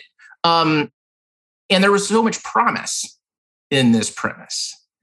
And I, I think part of what what what where I think like for most of the viewing public, the reaction is just apathy to what happens in the movie. Like I think those of us who um, don't like it are apoplectic about it because we put so much into our hopes for it. Like I want to add to truly that. wanted it to be great. Ashley, if you don't mind, I want to build Sure. on that. I, you know, the thing is, for better or for worse, Star Trek to us is not just another TV show. You know, it, it- we take it very seriously. Um, you know, In not any form. in, in, in any form. It's, it's important to us, right? And and and I think that um, one of the things, at least for us, that I can say we loved about the original Star Trek was it was a meritocracy. And if you were good at what you did, regardless of your race, color, creed, planet, whatever, then you would be successful and nothing would hold you back and you would you know and and and and sm- in- intelligence and smart and cunning and like just cleverness and and being a good you know was rewarded right? And then you start this movie with captain harriman who is a total loser you know um alan ruck is a total loser. And you think to yourself these people are not taking this universe seriously. There's no way that this guy would be captain of the flagship of starfleet. And the thing is it's easy to it's an easy joke it's easy to make shatner kirk look better because this guy is a schmuck the harder writing is to make this guy or girl super competent and and super good at what they do and still make kirk so much better and smarter and able to outthink him. But instead, we go for the easy punchlines. We we basically, you know, make him, uh, you know, Cameron from Ferris Bueller. That's who we associate with him. And it's Imagine really, if he were awesome and like, you know, he gets whacked, you know, in that opening sequence. Well, it's the same. It should be the same dynamic between Kirk and Decker. Yeah. The Decker was absolutely qualified to be where he was. He was smarter than Kirk on the on the new Enterprise, and he knew what to do. Uh, but you know, it's the way you tell the story. It's the way you manipulate uh, the uh, surroundings and the and the and the things that happen to everybody uh, to make it work out that our hero gets to have the upper hand. Because look at the other captains of the Enterprise, the captain of the Enterprise C. She was a badass, right? Yeah. She made the tough decisions. She wasn't a goofball. I mean, and say what you will about all the captains we've met in the original series. Even her first officer was awesome. you know, a Co- Commodore Wesley, and and and you know, even though um, you know Matt Decker, you know, he was a broken man, but he wasn't a bad. But he was brilliant. He was a Yeah. freaking Commodore. He was just going through this, you know, PTSD. I mean, obviously, from you know, it's like so to suddenly have Alan Ruck, you know, as as as uh, as I keep Harriman. thinking Alan Ruckman, but yeah, I mean, it was just, it just, it's like, you know, uh, and and yet these are some of the best scenes in the movie, which is the irony of it all, because it's just such a sense of life when Bill is on screen, and even Scotty and Chekov, um, you know, and I- there's there's a fun to it. There's they're running around, you save it, and after that, it's just where do we go to? We go to the um, the ceremony on a sailing ship. What they spend money on a ship that's almost a bottle, an episode, a movie that's almost a bottle show. We choose to spend money on going out and filming on the open water for a couple of days for something that has nothing to do with the plot. That just supposed to be this. Uh, I don't know what it is. In I- any other movie, you would cut that scene. You would Hold on, I- absolutely cut it. I need to mention one thing that while I was watching the movie the first time, uh, that scene really uh, slapped me in the face because we we cut to Like on, on deck. Yeah, we cut to on deck, and Picard and Riker are standing there, and they're looking around, and Picard says, "Imagine how it was." Imagine how it was. You're experiencing how it was. You're literally, you don't have to imagine anything. You're there. That, it, that is the problem with the movie. The script is terrible. So okay, but other things we love about this movie. We talked about John Alonzo. I, I mean, I know you, you you're a big fan of uh, Dennis McCarthy's score. I am not. Um, not a fan at all of. Uh, wasn't a fan of his work on the show. Wasn't a fan of his work. Really? Right. Yeah, on on the. I I love uh, Ron Jones. I love Jay Chattaway. Yep. Um, I liked what Don Davis did. I, not a fan. And and hey, and I, I- this aside, he apparently is the nicest man in the world. So I mean, I hear that McCarthy, Dennis McCarthy, is the loveliest, nicest, loves the fan, you know, great guy. Just not a fan of his music. Never was. Well, Jerry Goldsmith was an asshole. So and he was the great was you know one of the great composers of all time. So um, and obviously Jerry is missed here. Um, And they figured that out when they when they did the next. yeah, I mean, you, you know, anything good about insurrection is only because uh, Jerry scored it. Um, okay, so what else do we like about this movie? We talked about we like uh, the uh, visual effects are great. great Yeah, visual effects from ILM. The crash sequence is Crash is terrific. amazing. Yep. Um, It was sort of the last movie to really have the models be so so pronounced. Yep. Uh, in the show, and so it, it it feels so much more tangible than than you know, especially you know the current shows. I don't, I don't bring up other things, but um, it, it just feels like the, the Navy ships fighting like I think it was intended to be, not just you know bats flying out of a cave or whatever's going on uh, now. It's a great point. I mean, and it really is this elegy almost for um, the age of miniatures because it is one of the last of these great miniature sci-fi shows before it all becomes Although they, CGI. they did build a miniature of the E for uh, First Contact. Did they? Was that? Yeah. Okay. Absolutely. Yeah. Yeah. Okay. So, but the big, big effect scenes here. I mean, the crash is, you know, the crash is great, but the battle is just underwhelming. It's it is like it was. It feels like it was designed by somebody who had essentially Who needed to cut some shots. well, and they Yeah, used the stock footage from Yeah. Star Trek Six of the bird of prey uh, blowing up. Bird of prey. And then I have to say, I don't know if you you know recently watched it, but the phaser fight on board the Armagosa Gosa, Armagosa, Armagosa station between um, Data and um, Riker versus um, uh, uh, Soran and and Geordi who's sitting there. It's like those old yeah. opening scenes Be for great if it uh, the Naked Gun, where they're like this far apart and they go pew pew pew, you know, right next to each Mm-hmm. other. I mean, it, it's so terribly blocked and photographed, and uh, and and most of the um, uh, phaser fights are like that. Um, there's not Only a- Federation officers are so precise. um, and then you know, I just can't believe like Riker's thinking about his next command um, the whole time. You know, when the, the ship is in shambles and you know people have presumably died, families have died, kids have died. Um, uh, Yeah, I mean, children are certainly- dead. But what about my problem? certainly, you know, Riker and Worf and, you know, Beverly all underserved and don't get really much to do beyond just, you know, reciting plot. So it's sort of, you know, unfortunately, there are a few of, of any of the films, of any of the franchises that really service all of, you know, the main seven in most cases. It, it's a hard thing to do. I mean, First Contact, I think, does the most in terms of TNG stuff. They all Yeah. get sort of, they're, they're Something to do. something to do.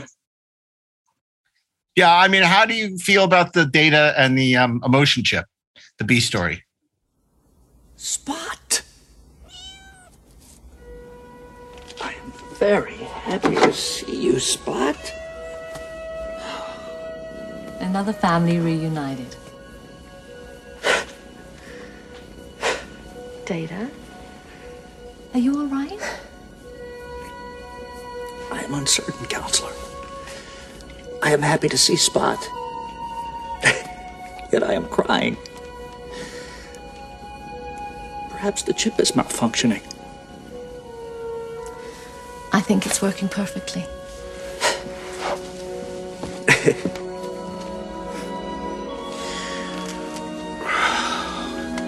Hello, Spot.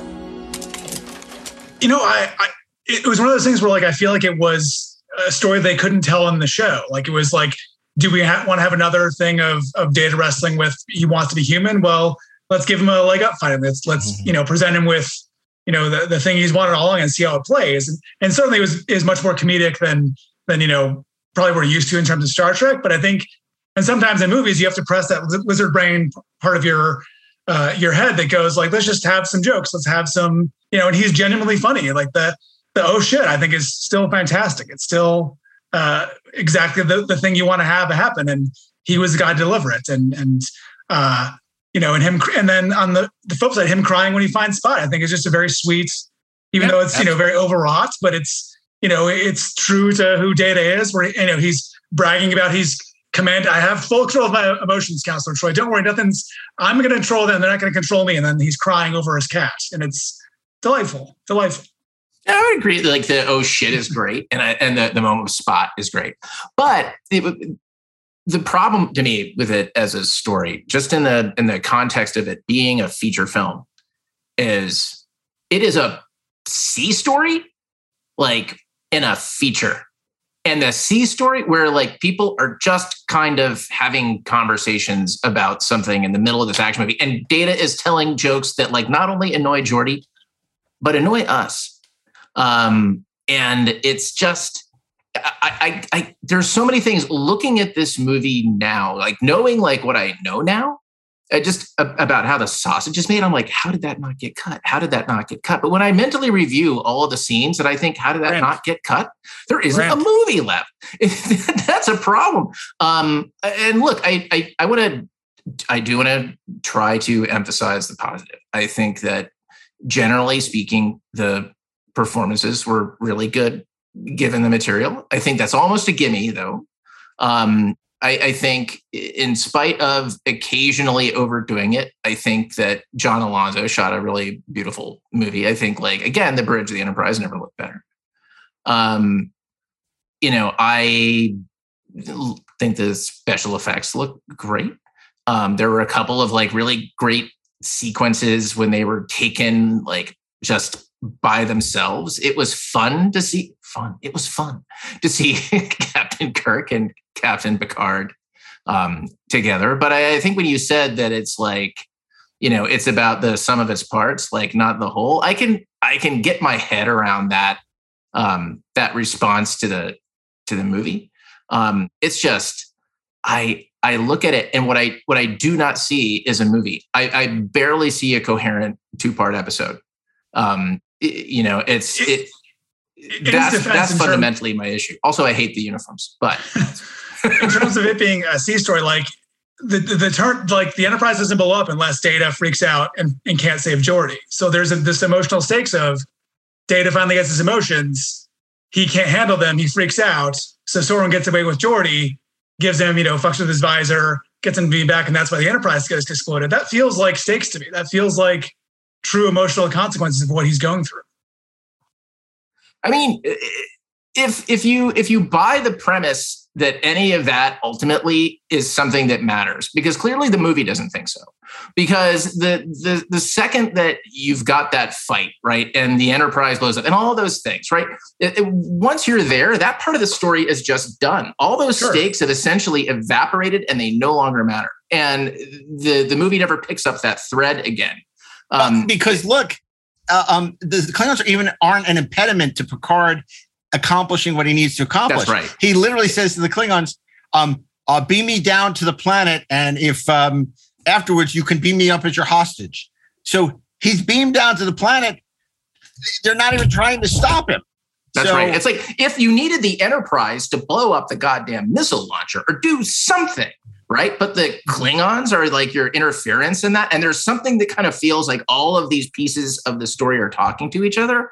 I would feel better about it. But they're not talking to each other. They're having completely separate conversations about Ashley's also talking about how he didn't like Picard surrendering. One of the other things I don't like, it's always like, uh, you know, the Enterprise is the flagship where it is menaced by a, an inferior force. Like I'd much rather see, yeah. you know, six birds of prey you know, uh, but we're, you know, it's how are we going to get out of this and make them look smart rather than being taken down by a lesser force? It doesn't help Picard. It doesn't help uh, the, char- the characters at all because it doesn't show them being smart. Right. It's like, and you contrast that to say first contact, where it's like, okay, now we're up against the Borg, right? And they've taken over the ship and there's nothing we can do. And you totally buy it because it's the Borg. And we the ship explodes. Why? Because it is the only way to defeat the Borg.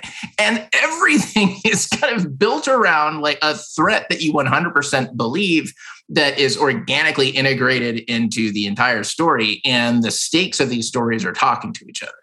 And they're not talking to each other in generations, which is what makes it feel very first drafty to me there's something to be uh, something to be said for that. And again, they, they were up against a tight deadline because remember Brannon and Ron were writing it. Most of the um, seven, well, the seventh season was in production. They were writing the script. I mean, this is the problem keeping it so insular is Mhm. that they were they were writer and producers on the show, which was short staffed anyway, and writing the script for the movie. And then the movie goes into production. So it's prepping at the same time. All good things is in production. Mhm. And it's a lot of the same people because, you know, the, you know, we, look, we all do that. We all like to work with friends. This is the dirty little secret of television, which we all know. You like to hire your friends if they're good when you can. We've all done it. We've all, you know, as showrunners or as it, you hire people you like and then you hire other people. But you know, you hire you know production designers, people you've worked with before that you like, and and to a fault, you know, Rick loved to keep. Uh, you know, the, the same people that worked on the TV show to the extent that he could on the movies. But there is a different muscle for doing movies than there is for doing TV, especially when TV is in production and you don't have the liberty of being able to devote 100% of your time to that movie. You're going to get a half ass whether you want to or not. Is Mm-hmm. it? I, I just want to go back to my my main problem with the movie is Soran's plan. Is it ever explained why Soran can't just take a ship and fly into the next? Because it'll blow up because that's what happened in um, in in Yeah. the teaser. It'll blow up, and Captain Kirk was put in the Nexus. Well, but it, there's no guarantee because it's saying it, it's coming to him. It, he needs it to come to him. He can't go to it. That's what they say. But I- that's I'm, not, I'm not defending the logic. That's I'm just because saying then Captain that they- Kirk would be dead. I, you know, that's why he's standing on the monkey bars at the end, going, "Come on, take me, take me." You know, I mean, and it literally, it looks like kids playing in the monkey bar. This is your third act battle. Your big fisticuffs. This is not John Woo. This is not even like Die Hard. It's two guys playing on the monkey bars. That they went out to Valley of Fire, beautiful looking place, and they built some monkey bars. Like it looks like a playground. Like uh, you could reenact this with your six year olds and uh, with slides and ladders. But it's and well everything shot. But it's well shot. Yeah, it looks good. I love that shot that, that you used all the time of him standing in front of the Nexus, uh, Malcolm McDowell, and it's just the whole Yeah. sky is like you know orange and lightning and everything. It's it looks great, but you know I'm hard pressed to even understand what the Nexus is. As as, as um as as as Guinan says, it's like being wrapped in joy. and What? gratitude. Wait, no. Um, What does that know what? mean? I think that they should have embraced this idea and actually made the Nexus hell. Oh, that's the black hole. Thanks Yeah. for Yeah. transitioning to that show I've been dying to do for a long time. It's like it's wrapped in joy. Who? Joy Behar? Whoopi? I mean, what's going on? I mean, come on. It's it makes no sense. I mean, and it's like, well, you can go to any point in time, and time is non-linear. And I like, I know they didn't want to just do another time travel story, but it's like, and you see it with Shatner. It's like, I'm going to go propose to Antonia right now, like I wanted to 10 years ago. And it's like he should have gone back to the transport accident, Star Trek: The Motion Picture, and kept them from beaming. So uh, instead, he goes out as the stables, and it's like, ah, I mean, I, I sorry, I you know, again, I find myself, I literally, I wanted to come in this episode and be very quiet. My plan was to come and not say much, and and and really let Brian do the talking, and then be like Kirk, an excellent tactician. Let you guys attack, and I would just hang back. But uh, I couldn't help myself. That's how much I hate this movie. Well, I mean, look, there's always going to be some buy-in that's ridiculous. Like an alien probe's going to come to Earth looking for extinct whales to send a signal back so they don't destroy the Earth. That's just as fucking crazy in my head in terms of I like. don't think so. Uh, Darren agrees with you. Darren doesn't like Star Trek 4. I actually think that's a really interesting MacGuffin to explore the story that they explored. And I but think it's it's- less of a Rube Goldberg device that you have to get to to make it work. Plus, it's very clean. Okay, w- the, the, the, the whales aren't sending out the signal, so we're going to come to Earth, and if we can't find it, we're going to destroy Earth. Got it. Simple. Understand. I just not like being wrapped in joy. Uh, you know, I get it. I get what's going on, and it's It's sending a a very important burrito. message. It says, "Oh my God, we're whaling. The, the, we're destroying all these humpback whales. Humpback but I people." think there was no, but there's no, see, in my mind, that means there's no character connection of, in terms of why that's happening or how that relates to what's going on in the story beyond just, hey, we want to go back to 1985 and have Spock, you know, put fingers on the guy with the, the boombox in the bus. Like it, like there's, you, as faulty as as the Nexus was, there was an attempt to try and get into what's going on in Kirk and Picard's mind. As incorrect they may end up being, it was sort of, it felt like a, a you were watching like true Star Trekian storytelling in terms of we're going to present you something that's going to oh, teach you something about this I, I think, what- look, whether you like Star Trek 4 or not, I know you like it, you're playing devil's advocate. but Yeah. He doesn't. The thing about Star Trek 4 is it, it makes this great case that humanity is the villain by destroying the whales. And if we don't do something to change that, you know, ultimately, uh, you know, we're, it's going to come back on us. You know, these things we don't care about now, you know, are going to have implications. Like that is such a great Star No, Trek I- message. Yeah, no, I, am again, I'm just playing devil's advocate. I'm just saying. Oh, no, I get it. Yeah. Also, here's the, this is this to me is the most damning thing, and I can't believe it's like I keep I'm like you, Mark. I keep wanting to say, okay, I'm trying to think of the things that I really like. For all keep my problems to. with the damn whale movie, the whale movie. It, it- look, I, I I took my my kid to see it, big screen, all that, and you know what? It's fun. It's zippy. It moves. In It's the trouble with tribbles he was big screen. very gentle. It, it died in a fire. It's like, come on, man. Like, I mean, yes, I get it, but we just like tossed family out, like as a story. We just threw it out. We just like completely just just up it goes, like in flames. And there's nothing fun about it. There's like, there's almost I, I- I can't I can't think of things in generations like that are just plain fun, except maybe oh shit. Um, or again, in the abstract, the crash sequence. But other than that, it's like it's not a fun movie. It's not a zippy movie. Um, it's got a it's got a real problem with momentum. The the dialogue is just incredibly like and for Ron especially who I think like look I think the world of Ron Moore and I think that Brannon actually like at its best is is quite an excellent writer. But you know the that wasn't like you know their best outing in terms of just how these characters spoke to each other and what they had to say But I'll defend them. They were given a thankless Oh, of course. I mean, the Of studio notes, and then everybody breathing down their neck, and It's then still rough- having to it's write all good things. feature. And, and look at all good things. Look how good all good things is. They True, wrote that's a what I mean. It's like it's it's all good things is is terrific. It's like it is everything the generations is not. All good things. Look, if all good things were the movie, I would be sitting here telling you, oh yeah, the whale movie compared to like all good things sucks whale ass. You know what I'm saying? Like just that's that's not the question. It's just that if if all else fails, right? I think your movie needs to be fun. Um, and in some way, I don't mean like light whimsical, everything needs to be funny. I just mean that it needs to be engaging. Um, and and in a file. yeah. And generations just kind of happened in a way. Um, it's just it oddly just it's oddly inert. And and things are like tend to be um a step removed. So a planet gets destroyed. Well that's scary and weird except we don't know anybody on it. And it doesn't work like Alderaan because like that's not anybody's home. Um or you know Picard is relating but we care. Okay, I'll just stop you right there. Sure. We care about Alderaan too because Leia is from there, That's and her. Right. parents That's are in there. said. So we're in, Yeah. yeah. So we're invested. Right, it's her home. Yeah, Yes, exactly. okay. Sorry, And I- I when. Picard is telling the story of what happened, he's talking about a thing that happened to characters that we haven't seen in the context of the film. We do not know.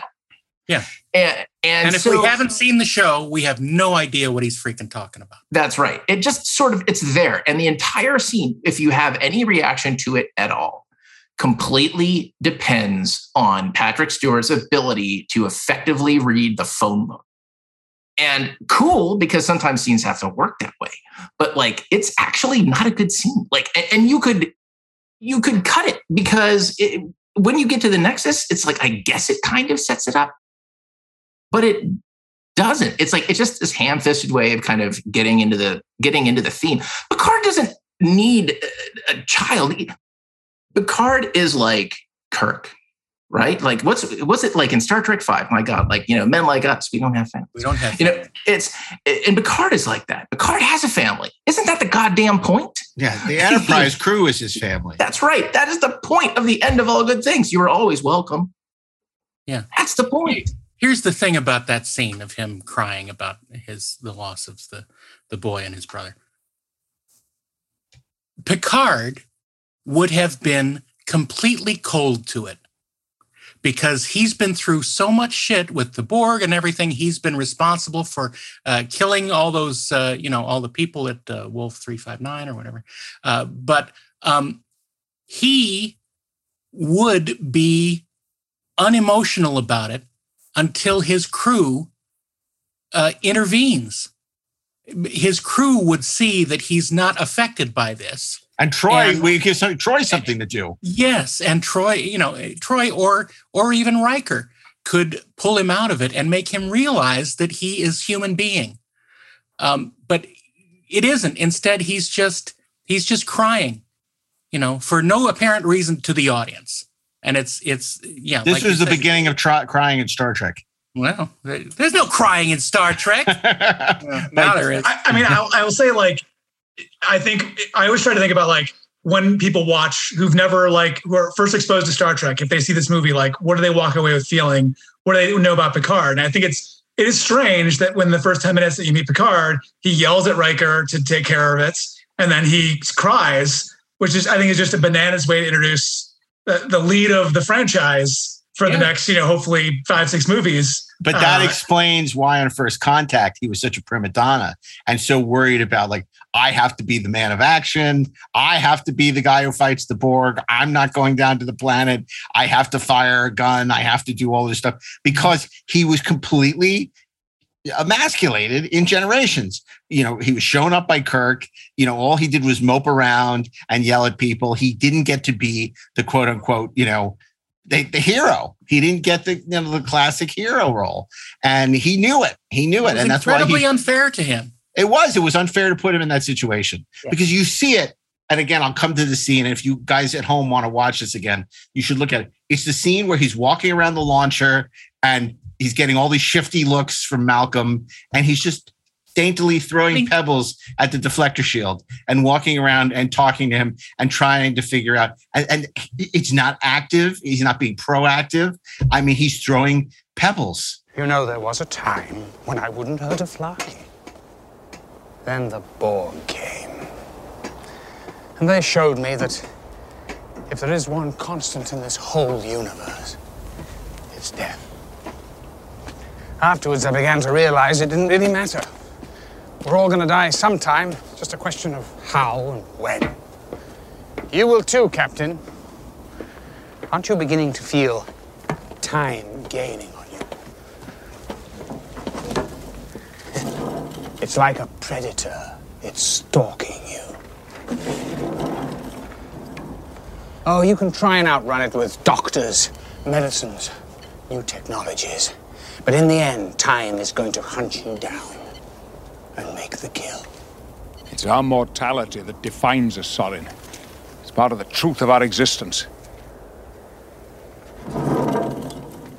What if I told you I found a new truth? The Nexus? Time has no meaning there. The predator has no teeth. I mean, the captain of the Enterprise, Captain Picard, who we followed for seven years, who's this badass, you know, smart, capable captain, is walking around for 10 minutes throwing pebbles and going, Soran, you really should do this. We'll find another way to get you into the Nexus. It's like, come on. I mean, certainly they could have beamed him into the Nexus. I don't know. It, it just doesn't make sense. But anyway, what, what are your thoughts on, on Malcolm McDowell in terms of? I'm just curious, you guys. Do, do, you- do you? I think Dr. Bashir's uncle, um, and uh, the the star of Time After Time and A Clockwork Orange is a goddamn amazing actor. And I love the way he says, "Time is the fire in which we burn."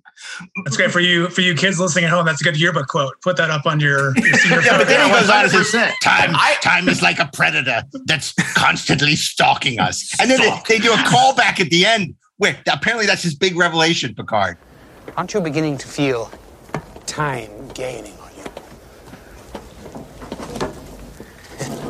It's like a predator. It's stalking you. Well, you know, I understand now about time, and uh, and it's it's like a predator, but you know, I can out I can't outrun it. Well, you know, it's like Those are this so is the big- harsh, so harsh. It's it's. But Malcolm McDowell, I We love, love Malcolm, Malcolm McDowell. Are you kidding? I was Who doesn't love Malcolm? No, I, I mean, the context of, of of Soran, like him being the villain. No, and he's what he- terrible. He- he's terrible in the movie. And and we love him in. Clockwork Orange, brilliant. We love him in time everything, time, brilliant. even Milk He's Money great. for crying I loved him in Entourage. I mean, he's so Yes. great. And and and uh, but he's not good in this movie. He's a mustache twirling villain. I mean, this is the this at least Khan was a nuanced villain. I mean, this this is you know uh, he's better. He's not as good as even Kruge. I mean, and we don't like Kruge, but uh, but he's not. Uh, I mean, you know, he's he's not He's not, good he's not used well.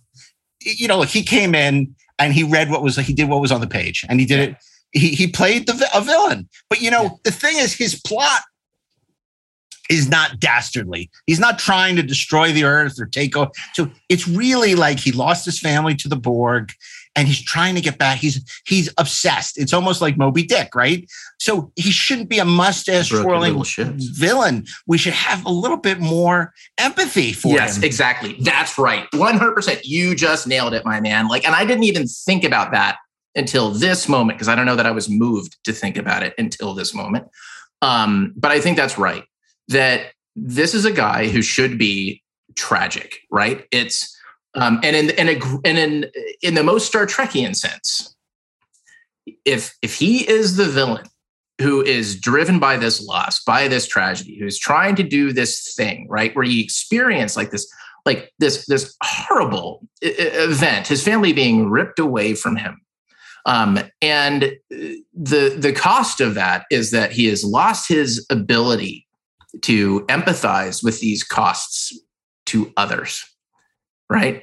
And if the solution to that, number one, making him a mustache twirling villain who says like crazy mustache twirling villain shit, like his heart just wasn't in it, like is runs against that type. Number one. Number two, you do not defeat that guy in a fist fight, like not in Star Trek.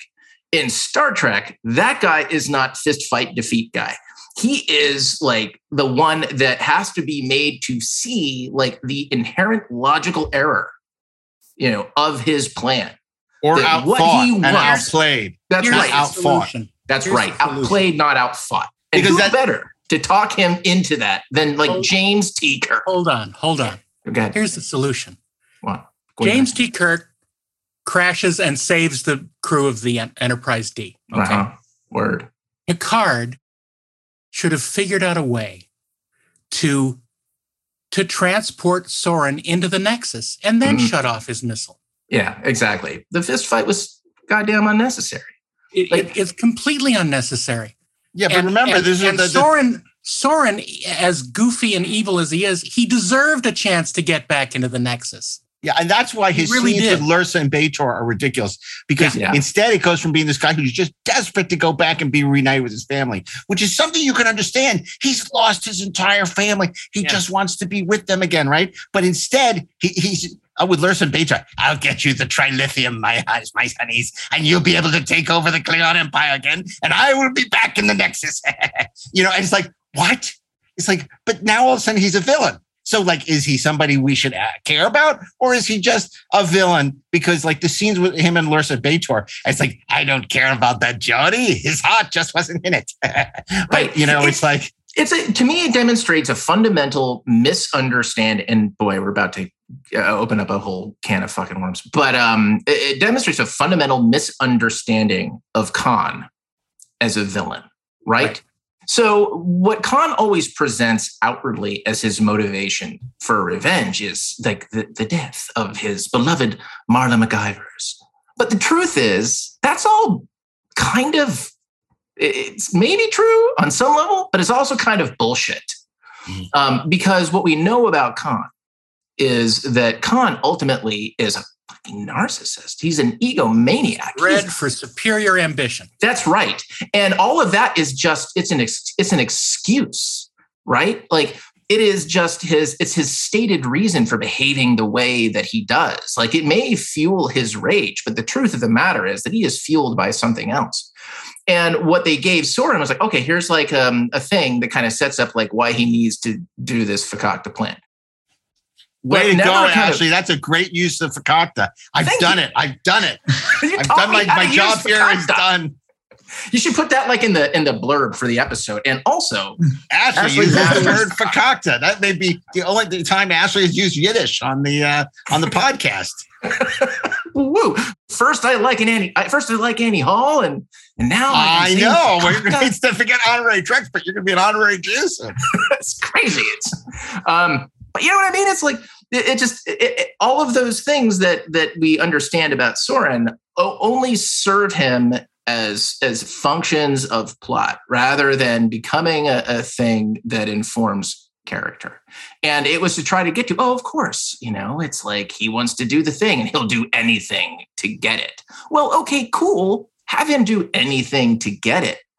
But if you really want us to buy into his his tragic origin um, and feel like that's that's meaningful and that that has any thematic resonance at all, then I, I think at some point you have to hold a mirror up. And you're talking about Jean Luc Picard and James T. Kirk, and never in the history of anything have there been two characters better at holding up mirrors Yeah, to their opponents Yeah. and saying, "Look at yourself." absolutely. Look at what you've become. And then you you think that they were going to end it with Kirk getting shot in the back. I mean, who, how anyone ever thought that was a good? They needed a test audience to tell them that was a bad idea. You know, this iconic character who up to with thirty something years uh, uh, at that time, you know, beloved character, and and oh, we'll shoot him in the back. Won't that be surprising? Sure. I mean, I feel bad because I feel like now century we're beating so up on tough. Brian, and it's like just, and I don't like it. No, I don't like it either because Brian is a lovely guy. He has a great point. He loves this movie. He's going to go on loving this and movie. I don't want to yuck his yum. He's going to go on hurting No, us. And I mean, again, I, I I I never proposed that this movie is perfect by any means, and and I, I see you all make valid points for sure, and I, and I think the, the the fatal flaw of the film is it never quite connects the dots of all the emotional math it wants to do. But you can sort of see it if you squint, and, and you can you you sort But of you hope it admire makes it those leaps. for attempting the math, right? Yeah. It's like uh, that part Yeah. I get. Like, So I think that, I think that's why it, it, it like I forgive a lot of the sins is because I can sort of see that math, and then added with my just affinity for seeing you know TNG on the big screen, it just feels bigger than it is. Again, it's greater than the whole it. The, the, the parts is greater than the whole because of that. So it's right. It, it- again, it's it's valid points as far as far as Soran and, and the ribbon not making sense. But I think you know for uh considering the constraints they were in, I think I added all those things together. I just I just have a soft spot for this movie. No, that's great. Look, and um, look, that, and that's why we had you on because eh, who wants to hear us just talking about why this movie? It's great that someone could come and extol, much like many of you out there, you know, why they love this movie, why it's special for them, and um, and you know, see the first time their beloved Next Generation crew is on the big screen, and um, it's great. I mean, I just Believe me, when when I get to talk about Star Trek Five, I'm going to be bashed too. Yeah. I mean, I just, I just wish the last time we saw Picard was at the end of all good things. I, you know, very satisfying uh, wrap up for that character. So, um, but this is, um, this is great. By the way, have you guys got this? The Tiny TV, um, it, it plays Star Trek clips. It's called Tiny TV. It's called It is. Tiny TV. I uh, Tiny. I, I know because Tiny Darren got my son a Batman one. I got myself a Star Trek one. That's Nice. amazing. It's it's really cool. Is that a TV for ants? Yes, it is. I like How are think they supposed this to is- get in the door? I like to think that this is the TV that Balok has in his chamber. That's right. He's like right. kicking back the one some that- Tranya. It's the one that Captain uh, Pike has in his uh, in his right. uh, quarters because they have a big. Oh, how cool would it to be to build Captain Pike's cabinet around that? That would be that's a little project for you do-it-yourselfers. Yeah. Okay. Well, listen. First of all, we want to thank we want to thank Brian. Uh, you were a really good sport. It was so great having you on the show. we'll have to have you uh, back uh, to talk about something we all agree on. Um, By, by the way, before I forget, it's been ever since you brought it up, casting GR. Unfortunately, he's late. You know, not late, not longer with us. But I think Philip Seymour Hoffman would be a good GR. see, but that doesn't help if they're dead. I know, I'm just- if we're gonna do C, if we're gonna do CG, I'm just saying that there's so much- but, but that's we're talking about. You know, we're gonna do CG. We'll do the real GR. We don't need to go Philip Seymour Hoffman uh, uh, um, uh, uh, done as Gene Roddenberry CG. it's like let's just go to Gene, right? Okay. But if you can think of an actor who's actually with us, Sure, I know. Hey, look, I got, I played got you halfway there. He'll be in the Kelsey Nexus Grammer. somewhere, and you can pull him out of the Nexus and you know all that stuff. I mean, you know, Gene was such a large and life character. It's going to be hard to find somebody. You know who could do it? Michael Chiklis. Jeffrey Wright. Yeah, probably Michael, Michael. Chiklis actually could do. Michael Chiklis could do it. I would. I would see him as. Uh, Of course, there, there was a project that was that was in development for a while where Brendan Fraser was going to be Gene Roddenberry, yeah, they um, were trying to do the making of uh, making a TOS. TOS or something like that. I remember hearing about that a Uh, while ago. I don't really know how that would have gone, but you know, they, that's the thing. There aren't a lot of good quote character actors anymore. There are very, very few, and uh, they're all of a specific sort of uh, look. And uh, Gene Roddenberry was one of a kind, absolutely. I mean, you know, and then you got to cast. You the have to get. Joaquin Phoenix to just commit Look, to the role. You know what, uh, Brian? You you come up with a great idea for a future show. We're going to cast the fake TV movie about. We're going to do the offer, but with Star Trek, and we're going to cast Roddenberry, DC, um, Gene Coon, um, Shatner, Leonard, D. We're going to do it all. We're Harold, do and Harold Livingston. and Harold Livingston. Well, I don't know if we're going to do the motion picture. Let's start with the original series. The motion picture is more interesting, though. Okay, we'll do the motion picture. We'll cast Harold Motion Livingston. more interesting. We'll cast Harold Livingston. That'll be fun. I got to think about that one. Uh, I got to. I will find somebody. And and you got Jeff Katzenberg in there. Oh Holy yeah, yeah. And Charlie Bluhdorn, the same guy who played him the Charlie offer, can come back That's right. for uh, the motion picture, and we'll call it the comparison. No, no, the human Whatever adventure. it is.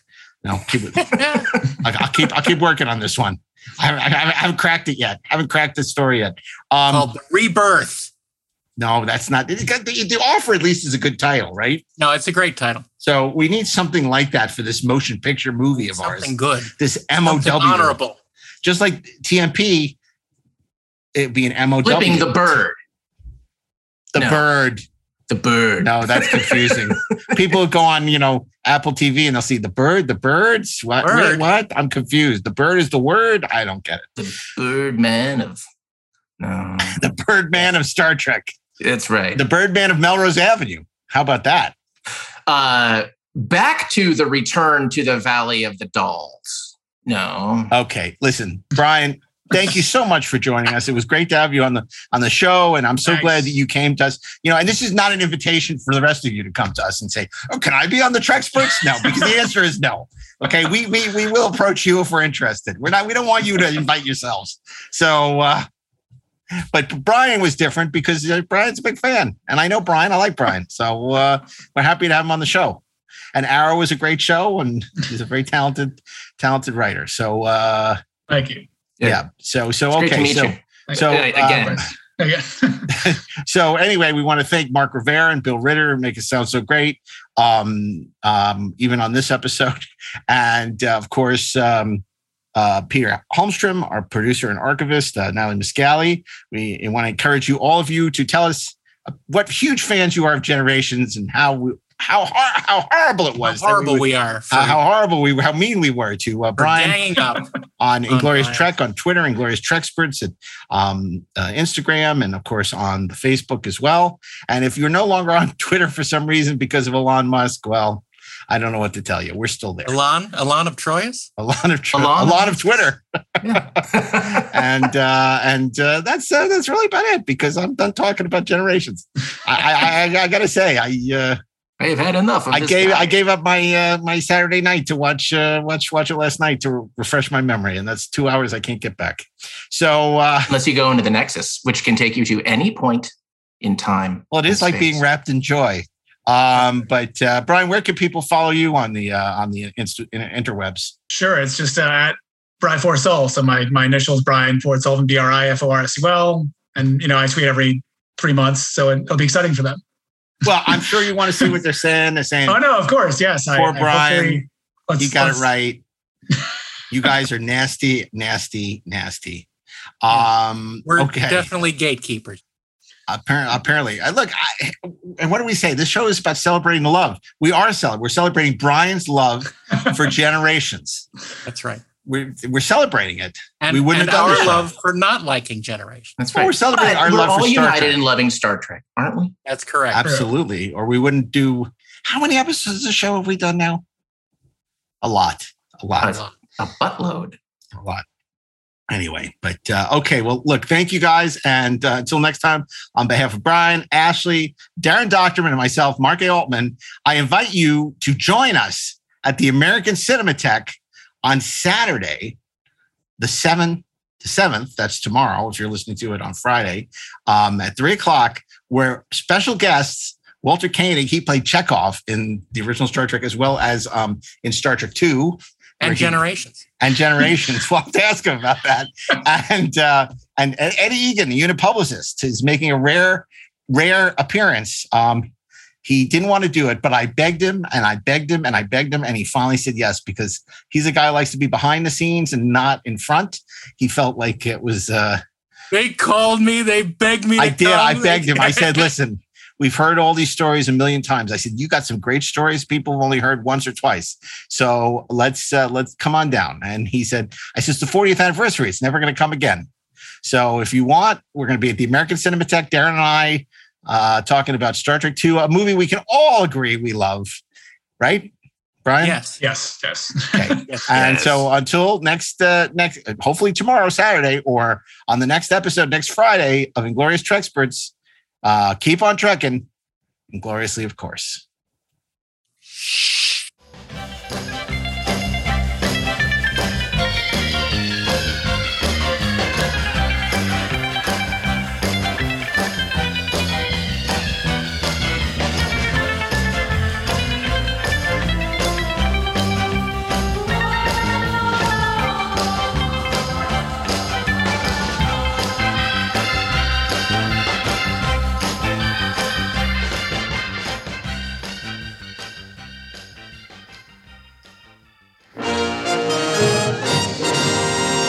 This show is produced by Dean Devlin and Mark A. Altman and is an Electric Surge Network production.